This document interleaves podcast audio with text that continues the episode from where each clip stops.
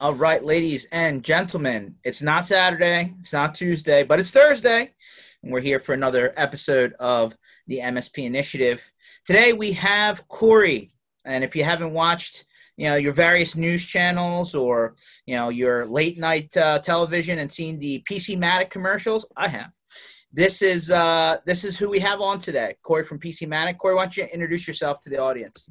Yeah, thanks, George. I appreciate you having us. Uh, my name is Corey Munson. I'm Vice President of Sales at PC Matic. Been with the company for 15 years now. Company itself has been around for 20 years. We've got 50 employees. We've always been a virtual work from home company, so we don't even break stride in times like this. We just go full steam ahead. But great to be here. I didn't even realize you guys were around for that long. I mean, I feel like PC Matic, you know, not to get, you know, too deep here, but I feel like PC Matic was more residential, like consumer based for a minute, and then kind of pivoted to commercial. Or do I have that math wrong? You're definitely right. It, it's a common misconception about where we're at as a company now. To give you some of the backstory, and some of the old timers listening in might might appreciate this. Uh, the company was founded by a gentleman who was formerly a senior vice president at Gateway so if anybody listening in, maybe their first PC was delivered in a cow spotted Holstein box once upon a time. Uh, he ran sales, marketing, and support at Gateway when it was at its peak. And I was part of his organization there. Many of our original employees that worked for us uh, work, work for him there. So we definitely were founded and started with that, that uh, kind of consumer feel and consumer focus but it's been maybe the last five or six years we shifted into the channel launched a b2b product and we do all of that business direct. So we do uh, a ton of business with our msp and mssp partners right now. Understand. Well that's uh, very interesting. Corey where, where, are you based physically out of curiosity? I'm actually in iowa. So we've got a, a nucleus of, of employees that were tied to gateway which was a big midwestern company uh, that are still in the midwest but we've got folks scattered all across the country. Big pocket of people down in Myrtle Beach. That's where our CEO is. So we've got a lot of developers and some support people that are down there around him. Wow. Yeah. I mean, Iowa, lots of corn these days. I'm just kidding. it, lots of corn. It's getting tall, and uh, even a pandemic can't stop the corn from growing around here. So things are good. Hundred uh, percent. So you know, let's let's today's topic, right? I mean, we've been, you know, really, you know, since March, twice a week, we've we've pulled different people in from the the various parts of the channel community here, and you know, obviously, work from home has been you know pretty reoccurring theme. Uh, one one may even say uh, talked about so much, there's nothing left to talk about. I'm not sure. Uh, there's you know obviously a lot of gut feelings, a lot of speculation, a lot of guessing, and so today it sounds like we have a little bit of the opposite, right? We actually have some math. So I'm curious to hear, you know, what you guys have put together, and I'd love to understand, you know, how we take that information and make it useful. I, I appreciate that opportunity because it's it's a conversation we've really been trying to facilitate and drive because we we think the end result is these are opportunities for our MSP partners out there. If we can get our hands around this, uh, and really understand how to best approach this collectively. That's vendors that's msp partners. I, I, think there there is an opportunity there. And and what really set the stage for us trying to figure this out from a, a numbers standpoint was you know we had a conversation with jay mcbain from forrester last week where jay talked about how we really moved past this triage phase of moving everybody to, to home and msps were on the front line of making that happen and they've enhance the the brand itself by making it happen. But now we're in a new stage of it's the I'm going to call it the coming to grips with the reality that maybe somewhere between 30 and 40 percent of those that have moved to work from home are never going to go back to the office. Wow. And where if, where did, that number really come from? Was that you know you know I've I've seen it. I've seen a number that that was as high as sixty to seventy percent. Now you start to get there and you start to wonder just how accurate that is. But um, in bouncing that thirty percent off of Jay, he seemed to agree that that's where where uh, this is probably going to be. And if that's the case, and then if we step back and, and look what happened in the wake of the mass migration to work from home, there's big security holes there's big opportunity to to support those folks. And the the end result is we did a survey in mid-May, sent it out, kind of blasted it out across the universe, very unscientific, right? Got about 6,500 results back, and it painted a, a pretty interesting picture of what now those people are faced with with work from home. So we can dig into those details, but that itself, I think, is as we unpack that, that's where we see these big MSP opportunities laying laying in wait. So these results that you got back, the people who, you know, listen, I don't want to get super political, but nope. polls are often sometimes the data behind them are skewed, right? So um, the 6,500 plus people who responded to your survey, they're business people, home people, business decision makers. I'm just trying to get a, a kind of feel for who responded to it. Great question cross section of all of the above. We didn't approach it from a scientific standpoint, so we weren't looking at representative samples or anything like that. So we recognize the the inherent flaw in a survey that's not scientific. But the interesting part is we've seen similar surveys from Trend was out with one, Kaspersky's been out with one, even IBM has been out with one recently that backs up exactly what we found. So there is some consistency out there to the numbers we, we saw, which I think, again, just uh, really solidifies the fact that this, there's some need here. And I'm not sure anybody fully understands how to, how to best address it. Okay. So why don't you give us, you know, the, the important takeaways then from this, you know, seems like numer- you know, numerical trend, right, across all these surveys. Uh, I think generally speaking, the MSPs understand they're going to have to or have already or in the middle of getting their hands dirty um, with you know stuff they normally would say nope i'm not doing it. Uh, specifically with home networking specifically with executives working from home how do you secure stuff the shared computers with the you know the home you know education thing happening and about to restart again in the fall. So like we've talked a lot about all of these topics. So i'm curious to see where your data falls on top of that yeah, let's get into the numbers. And then I definitely want to have a conversation around what you're talking about. I was just on a session prior to this where it was another one of these conversations about, yep, we realize this is an issue, but nobody is stepping forward with real answers about how, how to address this. Yeah. So I'd, I'd love to dive into that. I think duct tape and bubble gum so far. As much so far. But go ahead. It. Let's hear it. Here are a couple of things to think about. Number one, of the 6,000 plus, 60% of those who said they were working from home are using their own personal devices. And mm. that has, again, those other surveys I referenced, there's a real consistency to that. More than half of these people are plugging in from their own devices, which security professionals, any MSPs, MSSPs out there see that as a giant red flag. Heck, they were probably aware of it too. Um, you know, I've, I've heard anecdotal stories about it, it was a rush to make this happen Sure. I've heard stories about people packing up desktop computers from their office into their trunk and taking them home, and they've been without, without telling the MSP or IT department. Let me tell. Let me let me double down on that. Yeah, exactly. So th- that alone, I mean, we could set all the other numbers aside that we came up with, but the fact that sixty percent of these people are plugging in at home with their own personal device is pretty pretty alarming. And underneath all of that, I think there are any any number of issues. Um, we we had a panel discussion two weeks ago with a, a, friend who's an MSSP here locally in Iowa, and he, he said, you know, think it, think about it this way, Corey. Security traditionally has been built around castle doctrine, right? You take everything that's valuable, you build up walls around it, and protect it. He said, mm-hmm. well, what happened in March was you had a big subset of people who basically took everything that was valuable and loaded it onto their kid's laptop and took it home and plugged it in. You're not and wrong. That's you know that that's kind of cutting right to the chase, but that's what we're faced with right now. Is a lot of these people are, are working on personal devices, and that in itself glaring red flags for everybody. For sure, sixty percent though. I mean, that's higher than I thought. I would I thought sub 50, but the fact that we're above 50, 60, maybe even a little bit higher than that if that's the case, that means that the majority of people don't have a device that was meant to be work for business use. So oof. exactly. And you know, let's let's think about the economy and, and how that's going to turn. Is is that going to change? Do you have companies that are now equipped to go out and purchase a bunch of laptops to replace these 60% that are relying on personal devi- devices?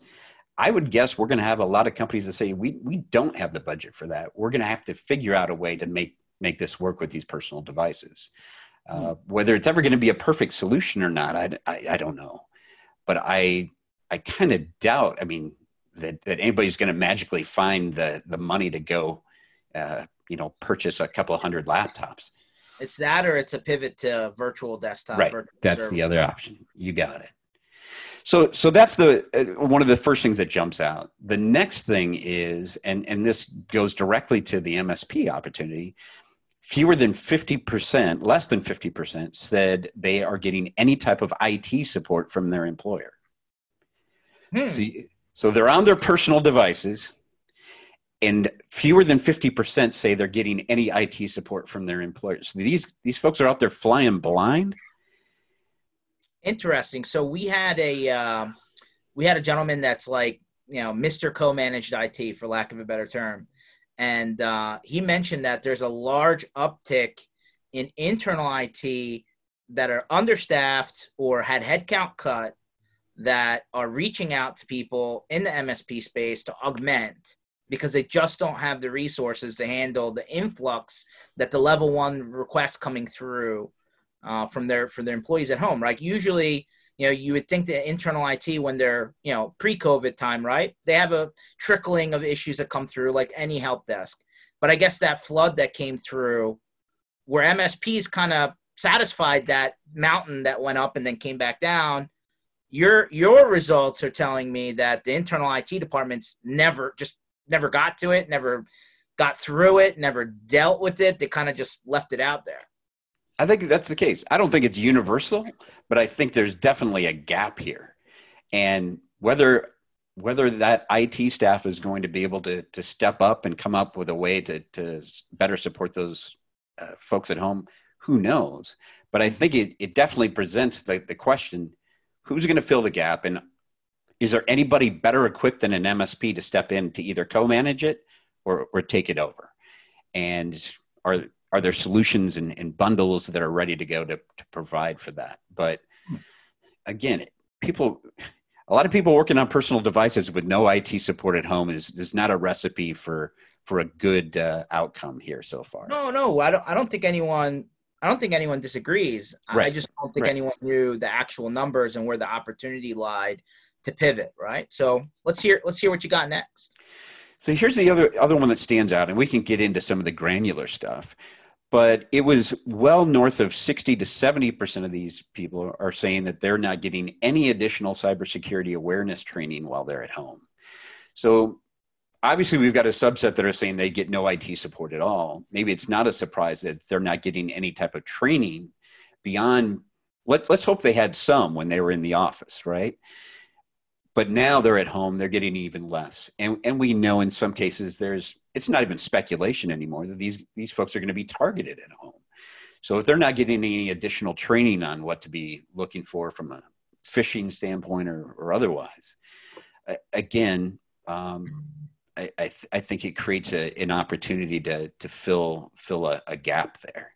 Yeah, cybersecurity training is a very interesting one, right? Like there's programs out there and there's, you know, some vendors, you know, I'm not trying to pick out on anyone, but there's several vendors in the space that help with this, you know, kind of gap, right? That they're trying to fill into their stack. Um, a lot of cybersecurity, you know, also does the phishing uh, simulation tests, right? To find out who's like, you know, the guy that doesn't hover over his links and just they got him. Um, there's absolutely no question that um, all the security people that we've had on have said there's been a huge, huge, whether it's state sponsored or just some dude in his basement, there's been a huge influx of of targeting COVID scams, the IRS scams with the checks, and then even just Office 365. You know, hey, I'm gonna it's a OneDrive link, and then all of a sudden it's actually a spoof.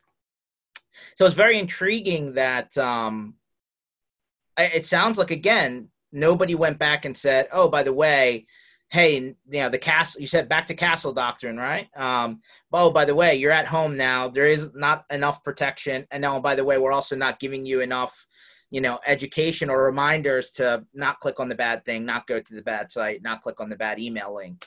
So, very interesting. Um, generally speaking, though, there's still a huge gap with businesses even doing any of that education normally right? Oh, like absolutely. Coming into 2020, that seemed to have been a big hole anyway. Uh, uh no, no doubt about it. Last fall, I was out at a conference, and I, I won't, I won't name names or say where I was. Had a gentleman that came up after I presented and, and said, I, I, just took over IT um, for a, a, large corporation. We've got nearly 100,000 employees. Said one of the first things I did first week on the job was I decided to roll out a, a, phishing, a phishing simulation test to see just exactly what I was dealing with. He said he had 25,000 people click on the test. So, you know, and, and again, everyone can do the math to figure out what that means for the organization of their size. But it, it speaks to the fact that the need for training is there you know we obviously focus on endpoint security and and we believe we're a critical piece of the stack but we're not naive enough to believe that training's not also necessary that backup's not also necessary. And and training um, there's been a lot of talk about it but the gap is still there. You're exactly right.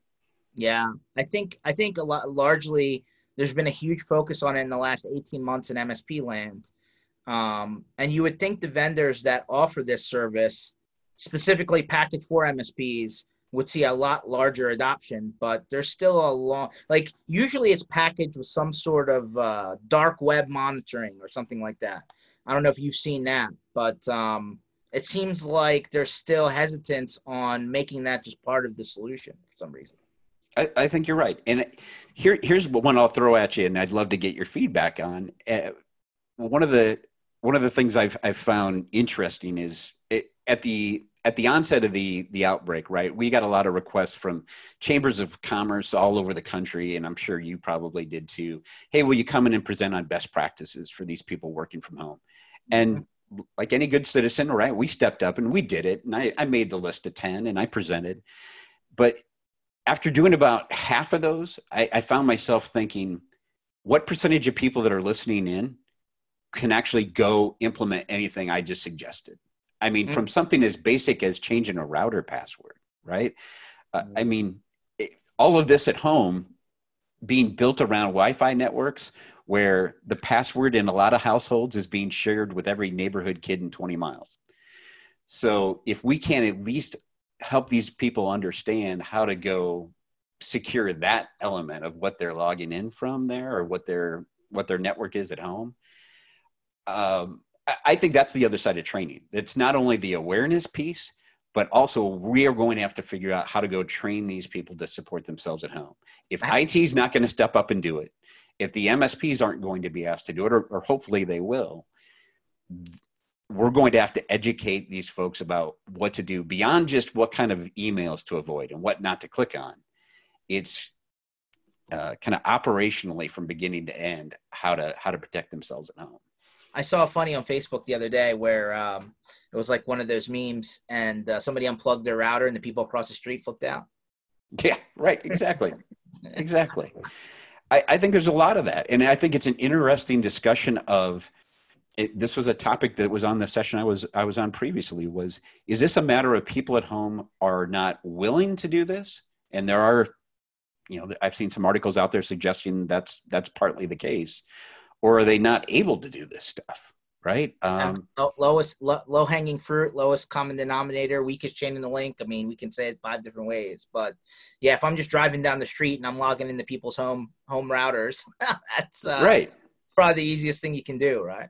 Right, exactly. So I think this is part of the challenge for MSPs that I'll I'll throw out there is if your if your intent is to go after this this gap is to is to be able to go after it with a bundled solution that's going to include everything from cybersecurity awareness training to training or even i guess rolling a truck and helping them actually go into the house and, and fix all this stuff up making sure that you've got visible, visibility to the endpoints making sure whatever antivirus they're running is is patched and up to date. There's a lot to it. And I think business owners, especially the the SMB community, is going to be very open to an MSP that will walk in the door with a bundled solution that says, "Here, here's how I'm going to help you enable business continuity." I know you're worried about making payroll. I know your entire workforce is at home and there's no sign of them coming back to the office soon. Here's how we're going to make sure that we can keep you keep you operational. Hmm. I I think that's you know who figures that out and figures out that ideal bundle and how that fits into a security stack um, it, it, that's that's who's going to take advantage here.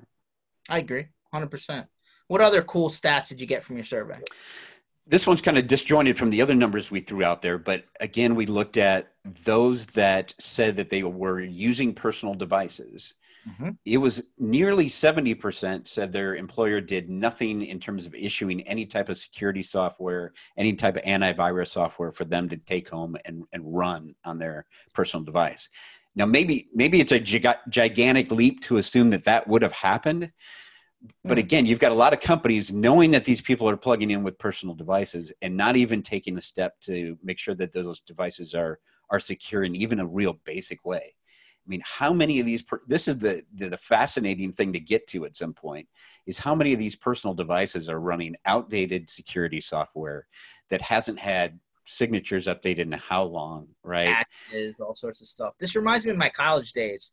Um, when I first went to, you know, Philly guy. I went to mm-hmm. Drexel University, um, and they were one of the first school uh, higher education, you know, where you had to have a lab. Every every person had to have their own computer right? This was, um, and so when you logged into the dorm network, you had to run this like that. You logged into a web page, it ran the scan on your computer, and they wouldn't shift you from the boxed network, right? The segregated network that you started on to the real internet, you know, enabled network unless you passed the test, right?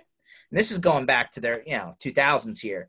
If you know, it's very interesting that this is these basic checks aren't being done from a corporate level either, right? I think that that's you know you think about that that that was a methodology back 20 years ago.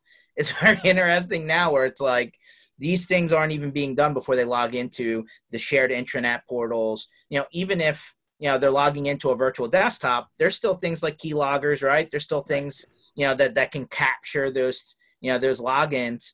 Um, and so the idea that the home computer is you know okay even if it's in you know not in perfect shape it's probably a flawed thing, right? It, I think it's definitely the case, and and I think going into trying to research this and and and look into it further, my assumption was maybe this is exclusive to smaller companies that just had to rush into this and, and just have have to get it done. I I listened to a panel discussion last week that involved three IT directors for for banks in the Midwest, and to a person on that discussion. Can I pause you? Can next time yeah. you're on that, can you ask them where's all the change? I where, will. Where are all the coins at? Why do I, I got to like you know? Yeah, I, I, just heard about this. I don't completely understand it, but I heard apparently there's a massive shortage on change. Which don't, I mean, don't know why, but okay. Most of it's under my front seat of my car. I think. Yeah. So. Yeah. So, anyway, anyway, it, so to a person on this panel, and these are IT directors for pretty prominent banks they talked about the fact that they were sending their employees home without corporate issued devices and they're working on personal devices as well. So I went into this panel discussion kind of hoping that I was going to hear a different story from these guys versus what maybe the small and medium sized business owner that was in a desperate uh, uh, time had to do. But, but these are guys you figured would have had this figured out and everybody was was going to have a corporate issued uh, or company issued device to go home and plug into. Hmm. And they were given real world examples of where that isn't the case. That their employees were, they, were home. They have, they, don't they have like FINRA or they have compliances of some sort, financial ones, right? SOX. You know, you heard rumblings, right, about compliance issues were kind of uh, maybe moved to the side a bit in some cases you know, I don't want to get into that because I don't know enough about it or what actually happened in those cases. But I, I think the rush um, left behind some pretty significant holes out there. And it's not just limited to, to small companies that had no other option. I better double check my bank account balance. Yeah. Uh, yeah, no kidding. Uh, I didn't think about that, but if three CIOs are telling you they didn't have the answer, then uh, that's a problem. Well, you know, they, they did follow up by saying that the board uh, now gave them clearance to go ahead and go out and purchase new laptops for everybody. And well, great. How many companies have that luxury now, or have have the money to do that? So, I think that's going to continue to be uh, an issue. I think the the other thing, and, and I'd love to hear your feedback on this part of it, is as we attempt to fill this gap, wh- where does the who draws the line about supporting these personal devices at home? And if I'm an MSP that is troubleshooting uh, on behalf of uh, a customer, and that customer wants uh, you as an MSP to troubleshoot for those employees at home. If those employees at home are using personal devices, is there a line that can't be crossed about just how far we you know, we've got privacy issues to unpack there? Mm. T- to well, me, I think maybe go, go, ahead. Yeah. go, ahead. No, there's there's three different thoughts on this, and we had Brad Gross on earlier in the uh, MSP Initiative uh, series. He was on two sessions, and number one, a lot of people wrote into their MSAs hey, I, am not touching the home stuff. It's not right. supported. It's not covered. Unless I'm, I'm, I'm throwing you a bone, right, just to help you out, mm-hmm. right? Mm-hmm. You know, which sometimes the CEO's, you know, home computer or whatever. But you know what I'm saying? Like, no, other than a very slim exception, uh, the home devices were excluded from the MSA. So there was definitely a wrinkle where people started to say, all right, well, if I'm forced to deal with this for the long term, you know, do I, uh, there's got to be some sort of financial component, right? Because there's two parts to this there's a liability standpoint, and then there's a cost standpoint. On the cost standpoint, you know, pain in the ass tax, if you would, right? But just, you know, these machines are the ones that take the longest amount of time. They're, you know, it's like it's like the person calling in on a 10 year old machine that's refused to upgrade and all they call about in is that their computer's slow. Like how much can you do at after a certain point, right? It just is what it is. Uh, but at the same token, to your point, you know, like the company has to have certain conversations around, hey, if you're going to use a home computer, what's company protected data versus personal data, because there's supposed to be a privacy barrier to your point there. And then the other component is, and I'm sure time is the third angle here. Some people probably didn't think that like there's there's this question there's still the question mark right? How long is this going to continue right? So if somebody said hey it's a 90 day thing maybe they skirt right? Obviously we're past that. So now the question is are we into this time next year is there another six months of this? Is there another year of this? So there's these three triangle points that we're all trying to, you know, fill between. And I think part of the problem, Corey, is that the business decision makers of these companies, right? You know, like, hey, let's take aside the fact that I'm worried that my business is going to still be in business because that's a real, still, that's still really a concern, right? But putting that to the side for a second, these people aren't educated, I think, to a large degree to you know to put these policies in place, to put these um, protections in place, both legally, both you know to, to follow the laws, to protect their people, to protect them. So there is surely, you know, you said there was an education gap on security. There's definitely an education gap from a business uh, decision making standpoint. They just don't know what they don't know. It's definitely true. And here, here's a challenge that I came up against last week, and and this speaks to that that gap. I think is we still have MSP partners that want to go out there and ap- approach end customers and talk speeds and feeds. And one of hmm. the things that we've been advocating is that's not the conversation that these these people want to have. There may be some, there may be some that are very tech savvy and want to understand exactly how you're going to protect them. But the majority are worried about again, hitting payroll, they're worried about business continuity and they want to know that it's being taken care of and that their employees that are sitting at home logging in for the last three months are going to be able to do that securely. So if you can approach them as, as an msp and give them that confidence that that'll all happen they don't really care how the sausage is made. They don't care what's a part of your security stack.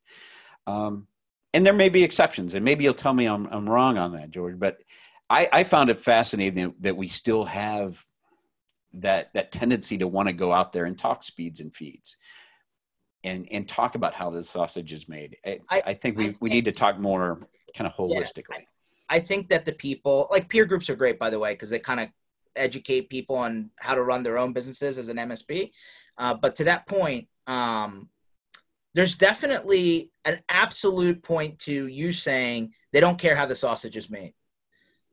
But when the marketing gets broken down and at the end of the day. Like if you said hey we got this covered it's part of this stack it's included and then when push comes to shove it fell down and the marketing story just evaporated. That's when you see people bailing. That's when you see people looking for you know they cut their their provider they move to another one right? So there's definitely a fine line between hey don't get too granular but also making sure that you're not over promising under delivering too because that will come back and slap you in the face. No, it's a great point. It's an absolutely great point. So I think, man, you keep bundling all this together, and I, I still am a firm, firm believer that this means there there's opportunity. If you listen to the Jay McBains of the world or some of the forecasts, it's ugly. I mean, they're talking about maybe mid next year things coming back around. Um, I think the one thing that Jay in Forrester say is that, that, that will potentially be flat are managed services, and he points to security. So mm-hmm. I, I, say take that and double down on the fact that the work from home gap is there. That that is that is the place to to fill right now, um, and it, it's have, a it's a challenge. so to, to, Jay's point, I have not talked to Jay yet, and be I might be interesting to try and get him on, but um, I did see something uh, Jay put out there, like literally today or yesterday online, saying that um, it was going to be like a 17% decrease in, in either revenues or just straight up uh, new business or existing business fallout. All of that combines a 17% drop from, you know, not 2019 going into 2020, going into 2021, right? So that line's pointing down according to Jay. I believe so. Yeah, and he talked about the recovery and and I, apologize to Jay if I get this wrong. He talks about the recovery being more U-shaped than it is going to be V-shaped. Um, and and one of the things I, I, hoped he would do when we talked was talk about well, give us some silver lining here. What do you what do you think under all of this could could help sustain some MSPs that that want to hang in there? And and he did. He pointed to um, security as maybe being one of those things that will will be flat. There'll still be a, a dip, um, but it's not going to be the radical dip of 17% overall. That number scares me because if you look at best in class MSPs, right? They say best in class MSPs. And again, I'm going to, you know, hopefully quote properly, right? Uh, Paul Dippell, Service Leadership. Everybody's probably heard mm-hmm. of him. Mm-hmm. So he says best in class MSPs are doing 20% to the bottom line and above. If you can lose 17%, you know, it trickles down to that number. That's a very small margin of error there to stay okay. Right.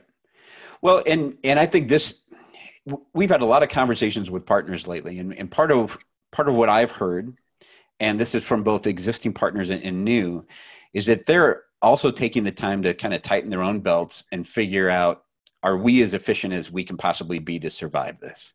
For sure. And we've straight up had the conversation about, hey, we like your approach to security. We like what you're doing. And it seems to be an easy lift and it's more economical. There are others out there that are great solutions, but they it takes a lot of resources, it takes a lot of time, it and it costs more, quite frankly. So if you can provide me, you know, what what I need, especially something that services this this work from home market better, or installs on a personal device and gives me some visibility there, it seems like day by day we hear from partners that want to want to tighten their belts and ride this thing out and they think there's a more efficient way to do it than what they're they're currently doing so I, I hope that that is happening because I, I think it'll allow many to weather the storm that unfortunately we're going to lose a lot along the way. And I think we all, all realize that, but there's also some that are going to be smart about it too. For sure. What else did you have in your survey? Anything good? You know, those are the the, the big big highlights. Um, our plan is to do a, a follow up and and really try to drill down and and look at this at a more granular level and do some some breakout by verticals, things like that. So uh, I, I was just encouraged to see that there were other surveys that back, actually backed this up. Um, and I will be very interested to see how this evolves over time. You know, do we see some improvement? Do we see uh, people getting their hands on more company issued devices, things like that? So, so let's pivot for a second. Then, you know, since we got the main four or five things out of your three or four things out of your survey, um, and listen, we've talked about security a lot. I don't want to, you know, go too far into the weeds, but there's a lot of argument right now on what's better. I mean, let, listen, I think universally everybody agrees on a layered security approach, right? There's no one perfect answer there. But there's a lot of um, questions around whether the SOC SIEM security as a service that used to be so expensive wasn't even in the conversation that's now come down to earth versus endpoint security, which listen, for the guys that have been in the business, I've been here for a while, Symantec was in the beginning, right? And then like, you know, over time, you know, there's all these different, you know, security vendors came down, right? And you got like the ESETs and the Vipres and the Kasperskys, to your point, you mentioned them earlier. You know, like where do these two theories kind of intersect or is any one lean to the left or to the right i just i'm curious i mean i think i know what you're going to say but i'm going to say ask it anyway like where where is the fine line here? You know, again, thinking from an opportunity perspective, and that's what we're always trying to do on behalf of our partners, right? I mean, obviously, we're heavily invested in the endpoint side of things. Mm-hmm. Is there a place for everything else at the table and part of the stack? No doubt about it. Absolutely. But I, I think there's also the recognition that maybe the endpoint side of things has been overlooked to some degree. Um, and and maybe some of the basic blocking and tackling that's out there has been overlooked.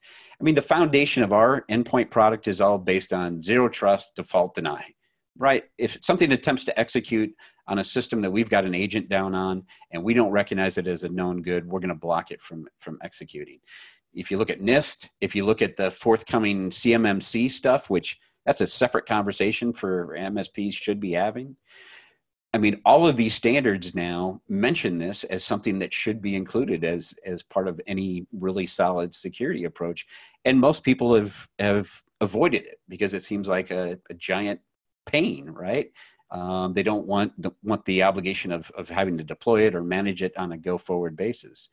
So, my my sense is there are a lot of moving parts out there. There's no doubt about it. Everyone's going to say they've they've got the the answer my suggestion is it's still going to be a layered approach, but you're going to see more and more uh, of a focus at the endpoint level because it has been ignored. And there are some there is some real value there in some of the new products that are are able to automate and streamline some of the the approaches that were kind of dismissed in the past because they seemed like too too heavy a lift. So that's where our focus is. let me let me let me pick one thing out of what you just said. So there's definitely an ongoing conversation in many groups and around the MSP channel uh, or IT channel that is around uh, cybersecurity frameworks, right? And NIST and CMMC, but there's been a lot of you know kind of leaning to CMMC. So for people who don't understand what that is, could you maybe give a you know a layman's term of what that is and and then I want to talk to you a little bit about like for example for the people who are talking about CMMC as the defining framework that we should be following regardless, they're saying forget one, two, they're saying three, four, like they're they're looking at the higher end as the standard because the beginning part of CMMC is just barely, you know, like you you don't even have the building blocks to call yourself an MSP kind of thing. So go ahead, let's let's yeah. let's take your opinion on that and I'll confess, I'm going to give you the one layer above layman's version of this because that's where I'm at. We've got a federal division that's spending a heck of a lot of time on it right now, and we're going to be hosting a session with uh, Katie Arrington, who is basically responsible for CMMC. Oh, when's doing, that? And where can people watch it? Because you're going to go to that. We have yet to book it, but um, she has made a commitment that she's going to appear with us and talk about it in detail. So, so here's what I know about CMMC: it's cybersecurity maturity model certification. And this was more or less the standard that DoD, Department of Defense suppliers would have to meet from a cyber security perspective if they wanted to do business with the Department of Defense. And it, I believe, what we're at five layers. Is there six layers? It, I think there's five. five right now. Yeah. A, a lot of the talk you're hearing is if you're not already at one and two, what have you been doing? It, to your point, right? It's the basics three, four, and five is is really where you need to be, and that's where most people are going to be aiming. Here's the here's the the opportunity, and I, have used the word a lot, but that's this is what I'm looking for for my partners. Um, I, I, find it interesting that CMMC is not only going to be this this framework or this guide for the, that federal space, but we've even had conversations with organizations that are going to use CMMC as a framework to introduce cybersecurity best practice into the SMB space. Mm. And there's even an initiative around working with the Small Business Administration uh, around trying to drive it that way.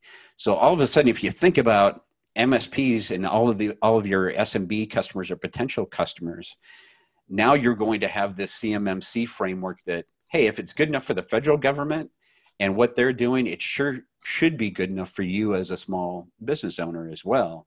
And here's how I can get you to these levels. Maybe we can get you to three. We should already have you at one or two, but here's how we can take some steps above and beyond. Now, our product happens to fit into those layers very well, so we're going to champion it all day long. But I, I think there's again there's value in these frameworks and and and guidance beyond uh, uh, beyond just that federal space at least. No, fair enough. Yeah. So if anybody hasn't had a chance or hasn't heard of it, Google it. There's a lot of information out there. It's like a pyramid, right? Where you're trying to get to the top. Uh, I hadn't heard of it until this year, right when COVID hit, really, because I I wasn't necessarily dealing on anything I'm working on on the federal government space. But it's very interesting to hear where existing MSPs who have already stumbled into suppliers that feed the federal government from a defense standpoint got sucked into this framework, right? So this is like the uh, remember when Home Depot, the HVAC contractors login got hacked, and then all of a sudden all of Home Depot's system got you know put online and you know you know credit cards and whatever. So basically it's not hey you know you shouldn't have to worry about this if you're not dealing with the federal government. It's if you're dealing with a company that is yeah. supplying them you're going to get sucked into it anyway. And that's why people number one were like well we should pay attention to this. Number two is hey you know there's no one standard right? The standard kind of like happens over time with what people adopt. But this is very clear, right? There's not a lot of ambiguity in what these phases are and what each level means and how to kind of comply. So, yeah, very interesting topic for sure. So, yeah, me- I think you know to your point about the.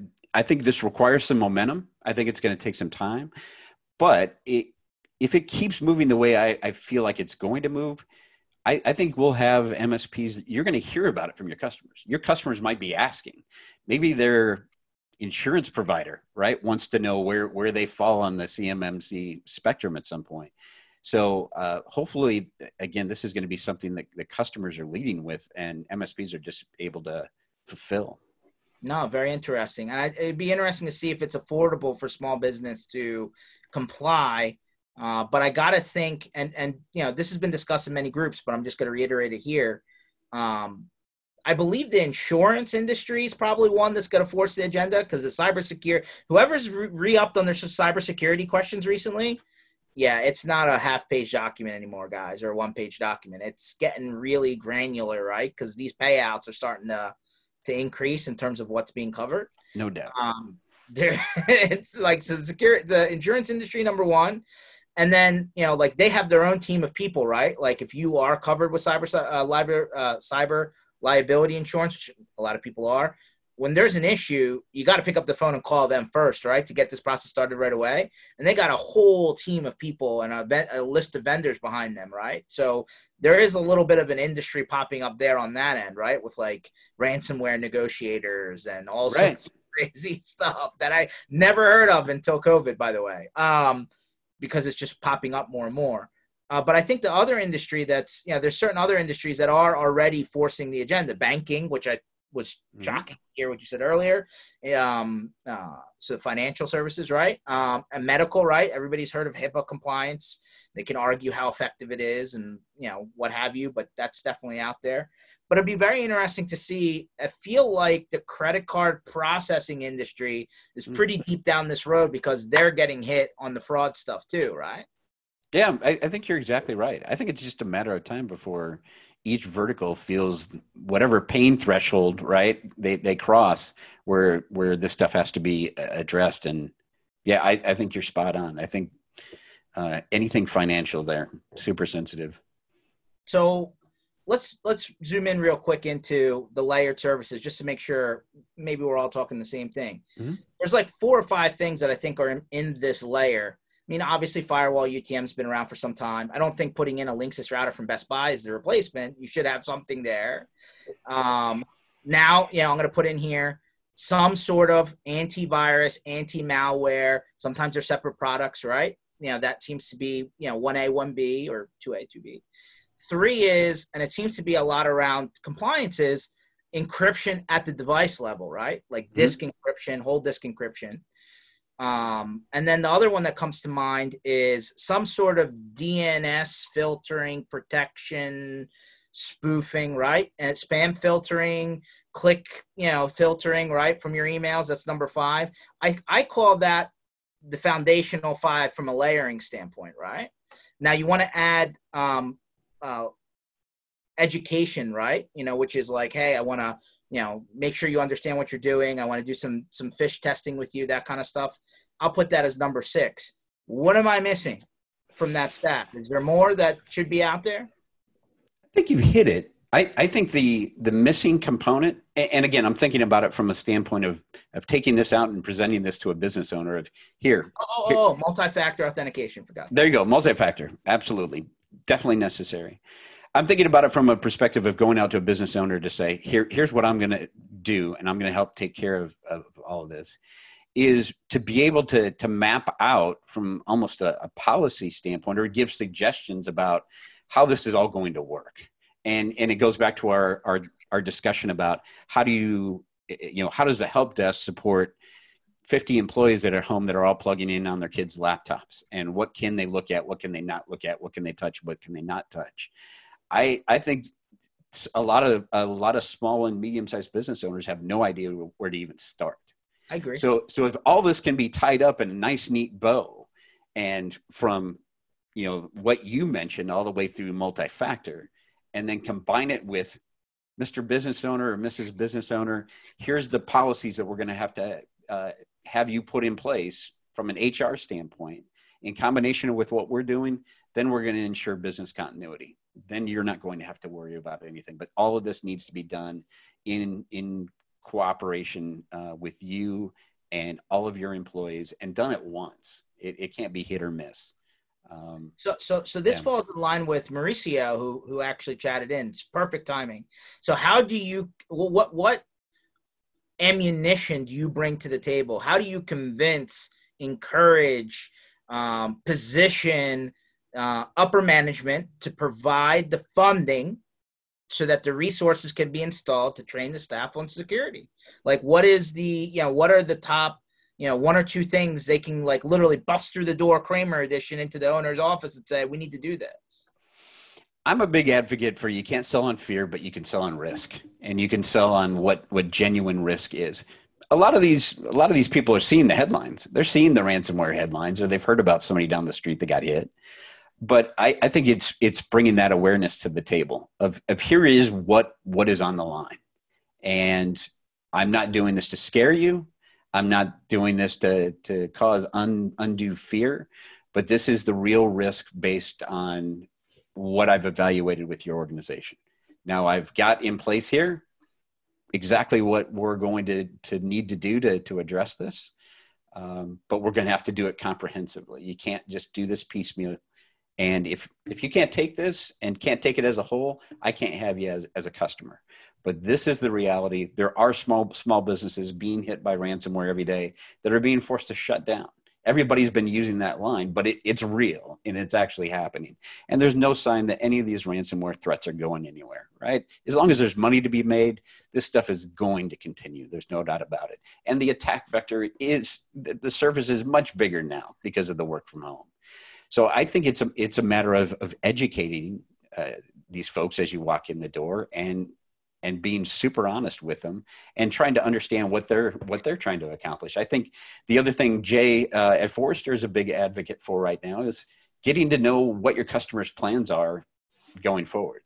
Do they intend to maintain a headquarters? Are they going to shut the headquarters down and go 100% virtual? Mm-hmm. Uh, really being able to understand that and then customize or, or give them the the solution that's going to enable that. I, I, unfortunately, too many too many partners are out there having generic conversations without really understanding what the intent of their their customer is or what their future uh, is given the uncertainty right now. Let me let me let me let me ask another question on this topic right? So mauricio came and said well what ammunition do i have to go in and convince you know ownership management to spend money we talked about now seven eight things right Yeah, we can we counted them. We can go over them again if you want, right? We talked about UTM, endpoint protection, malware, DNS, multi-factor, uh, encryption, training, um, staff HR policies, and I'm missing one, but there's another one in there. There's there's a lot of products across the space that cover all of these segments, and they're all at different price points. Some are enterprise products trying to come down. Some are other products trying to come up. Whatever it is, uh, what is the g- genuine ballpark price point to cover these things? Like, it's all over the map, from my opinion. Is it uh, twenty dollars a user? Is it hundred dollars a user? Is it fifty dollars a business? Is it fifteen hundred dollars a business? Like, how do you qualify or quantify these items here? It's a great question, and you know what? It's it, it's probably uh, smarter people than than me that are going to answer. You know, the Gary Picas of the world have have a pretty solid formula about where you should be as you're as you're putting this stack together, and where it needs to be from a margin perspective. Um, I, I will proudly say that as a piece of that, you know, our pricing right now per endpoint starts south of a dollar per endpoint per month. So we, to, to that end, we try to be an easy part of that solution that means high value, high margin. Unfortunately, I think there are a lot of products out there that don't don't fit that category. They cost a heck of a lot and they require a heck of a lot in terms of resource as well. So this goes back to these conversations we're having with partners that I think are reevaluating, man, what am I paying for and what am I getting? And I have few, five fewer employees now because I'm just trying to survive as a business owner as well. What what is more efficient and and what can I sustain and still deliver a, a level of of service that my customers expect? So you know how to arrive at that number I, I would defer to to really really smart people like like Gary Pica, who's the god what the godfather of MSPs is what I was told. I don't know um, about the god. I don't know if I give him that name, but fine. He's from Philly too, so he can. That's okay. We're both Philly guys. There you go. Uh, I'll send him a cheesesteak if he's. Mm-hmm. So, um, but I hear you. He's been around for a while, and he and he obviously consults with a lot of MSPs around the world. So I you know it just seems like that number is all over the map, and I think yeah. that's part of the challenge with MSPs trying to sell security focused solutions because like every business has a threshold of what like you know they say the general thought is every business should take 1% of their gross revenue annually should be toward, towards technology. Doesn't sound like a lot but at the, that's like the starting point right? 1% so if you're a million dollar business do the math take 1% you know that should be the starting point for technology not less. You know obviously as it grows that number grows with it. Um, security obviously has added probably you know some additional additional juice to that percentage right?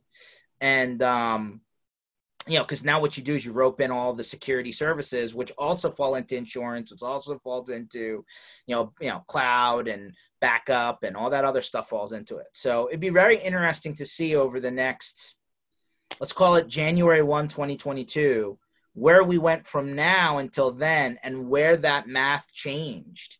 Um, because I do think a lot of people are struggling to, um, you know, to Mauricio's point, validate what it is.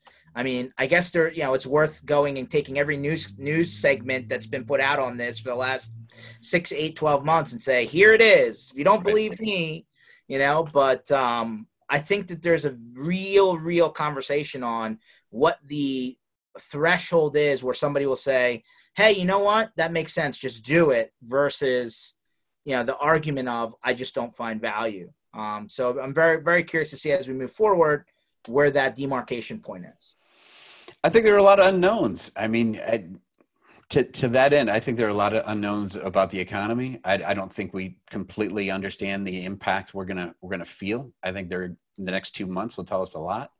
But yeah, it will be interesting to see exactly what the market can sustain and and what it does for pricing. So, hundred percent, Corey. Where do people find PC Matic, yourself, your team? How do they get involved? And also, unless you're going to send it to me and I can send it out, where do they find that soon to be posted panel with the CMMC people on the government side? Sure. So um, all the information about our MSP platform and our partner program is pcmatic.com slash MSP. So pcmatic.com slash MSP. You can email me directly. It's Corey, C-O-R-E-Y at pcmatic.com. We're on all the social platforms. I'm a big LinkedIn guy, so it's easy to find me out there on LinkedIn. We've also got a PC Matic corporate page out there. We're on Twitter. It's at PCmatics, our, our handle anything we're going to do from an online session standpoint, promotion standpoint, it's it's all out there, including the CMMC session. I know we're still trying to firm up a date on it. I I think it's it's going to be a really interesting dive with someone who's directly responsible for the program, and then I think it's up to us in the community to unpack what it means for MSPs and the the channel. Um, the framework's going to be there, and and then we can you know build a discussion around that. So that's our intention is to to really organize the session that way. It might even break into to one or two. And then we do uh, weekly uh, sometimes even bi-weekly sessions where we bring in a lot of our friends in the security space. We're talking to people in the channel. We're talking to to friends in the sales and marketing space as well we continue to try to share all that with our partner community. They they've asked for it year over year in every survey we do.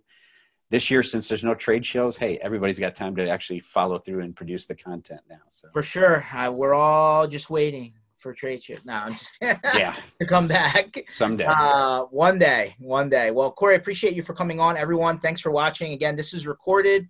The session will be posted online uh, very shortly thereafter. So if you want to go back, rewind, pick apart a couple of things we talked about, feel free to do so. Uh, we'll watch out for Corey's announcement on this, uh, you know, soon to be upcoming session with CMMC people. I think that'll be really interesting to, uh, you know, follow up with. And uh, again, Tuesdays and Thursdays, 1 o'clock Eastern. Join us back here. And we're continuing our series at the MSP Initiative. Thanks for watching, everyone. And thanks for coming, Corey. Thanks, George. Have a good one.